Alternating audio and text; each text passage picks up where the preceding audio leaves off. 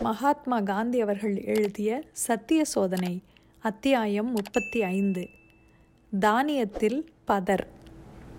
அதற்கு முன்னால் எனக்கு என்றுமே தோன்றாத ஒரு பிரச்சனையை டால்ஸ்டாய் பண்ணையில் மிஸ்டர் காலன்பாக் என் கவனத்திற்கு கொண்டு வந்தார். பண்ணையில் இருந்த பையன்களில் சிலர் கெட்டவர்கள் கட்டுக்கடங்காதவர்கள் என்பதை முன்பே கூறியிருக்கிறேன். இவர்களில் ஒன்றுக்குமே உதவாதவர்களும் இருந்தார்கள். இவர்களுடன் என் மகன்கள் மூவரும் சேர்ந்து பழகி வந்தார்கள். என் மகன்களின் தரத்தில் இருந்த மற்ற சிறுவர்களும் அதுபோலவே பழகி வந்தார்கள். இது மிஸ்டர் காலன்பாக்கு கவலையாகிவிட்டது. ஆனால் என் மகன்களை அடங்காப்பிடாரிகளான அந்த சிறுவர்களுடன் சேர்த்து வைப்பது சரியல்ல என்பதிலேயே அவருடைய கவனமெல்லாம் ஈடுபட்டிருந்தது. ஒரு நாள் அவர் மனம் விட்டு சொல்லிவிட்டார். உங்கள் மகன்களை கெட்டவர்களுடன் பழகவிடும் உங்கள் முறை எனக்கு பிடிக்கவே இல்லை. இதனால் ஏற்படக்கூடிய பலன் ஒன்றே ஒன்றுதான். இந்த கெட்ட சகவாசத்தினால் அவர்களும் கெட்டு போய்விடுவார்கள் என்றார்.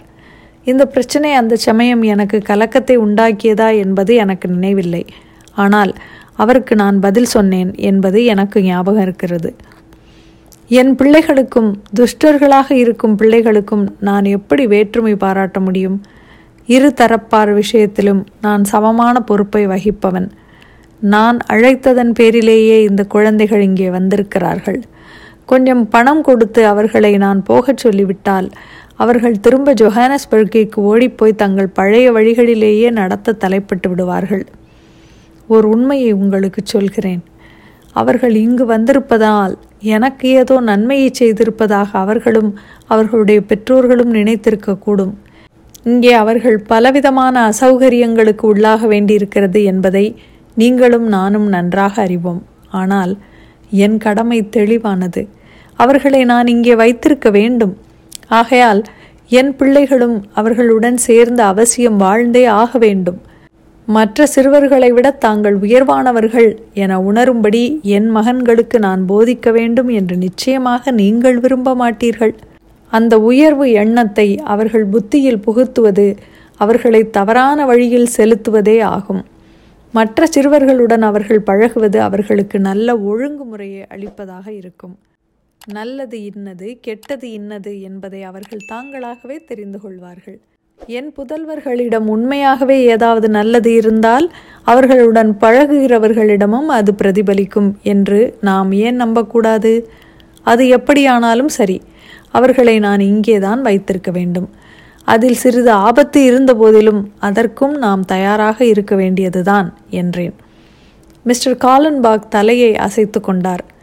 இதன் பலன் தீமையானதாக இருந்தது என்று நான் நினைக்கவில்லை. இந்த சோதனையினால் என் பிள்ளைகள் எந்த கெடுதலையும் அடைந்து விட்டதாகவும் நான் கருதவில்லை. ஆனால் இதற்கு மாறாக அவர்கள் சில நன்மைகளையும் அடைந்தார்கள் என்பதை நான் காண முடிகிறது. தாங்கள் உயர்வானவர்கள் என்ற எண்ணம் அவர்களிடம் சிறிதளவு இருந்திருந்தாலும் அது அழிந்து விட்டது. எல்லா விதமான குழந்தைகளுடனும் தாராளமாக கலந்து கொள்ள அவர்கள் கற்றுக்கொண்டார்கள். அவர்கள் சோதிக்கப்பட்டு கட்டுப்பாடுகளையும் பெற்றார்கள். கெட்ட குழந்தைகளுடன் சேர்த்து நல்ல குழந்தைகளுக்கு போதித்தால் அவர்களுடன் சேர்ந்திருக்கும்படி செய்தால் இந்த பரீட்சை பெற்றோரின் ஜாக்கிரதையான கண்காணிப்பில் மாத்திரம் நடப்பதாக இருந்தால் நல்ல குழந்தைகள் எதையும் இழந்து விடுவதில்லை. இதுவும் இது போன்ற மற்ற சோதனைகளும் இதையே எனக்கு காட்டியிருக்கின்றன. வெளிக்காற்றே படக்கூடாது என்று குழந்தைகளை பத்திரமாக மூடி வைத்து வளர்த்து விடுவதால் மாத்திரம் அவர்களை ஆசாபாசங்களோ தீமைகளோ பற்றாமல் இருந்து விடுவதில்லை. ஆனால் பலவிதமான முறைகளில் வளர்க்கப்பட்ட சிறுவர் சிறுமிகளை சேர்த்து வைத்து அவர்களுக்கு போதிக்கும்போது பெற்றோரும் ஆசிரியர்களும் கடுமையான சோதனைக்கு ஆளாகிறார்கள் என்பது மாத்திரம் உண்மை. அவர்கள் எப்பொழுதுமே உஷாராக இருக்க வேண்டியிருக்கிறது.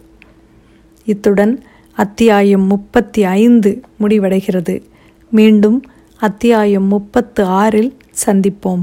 நன்றி.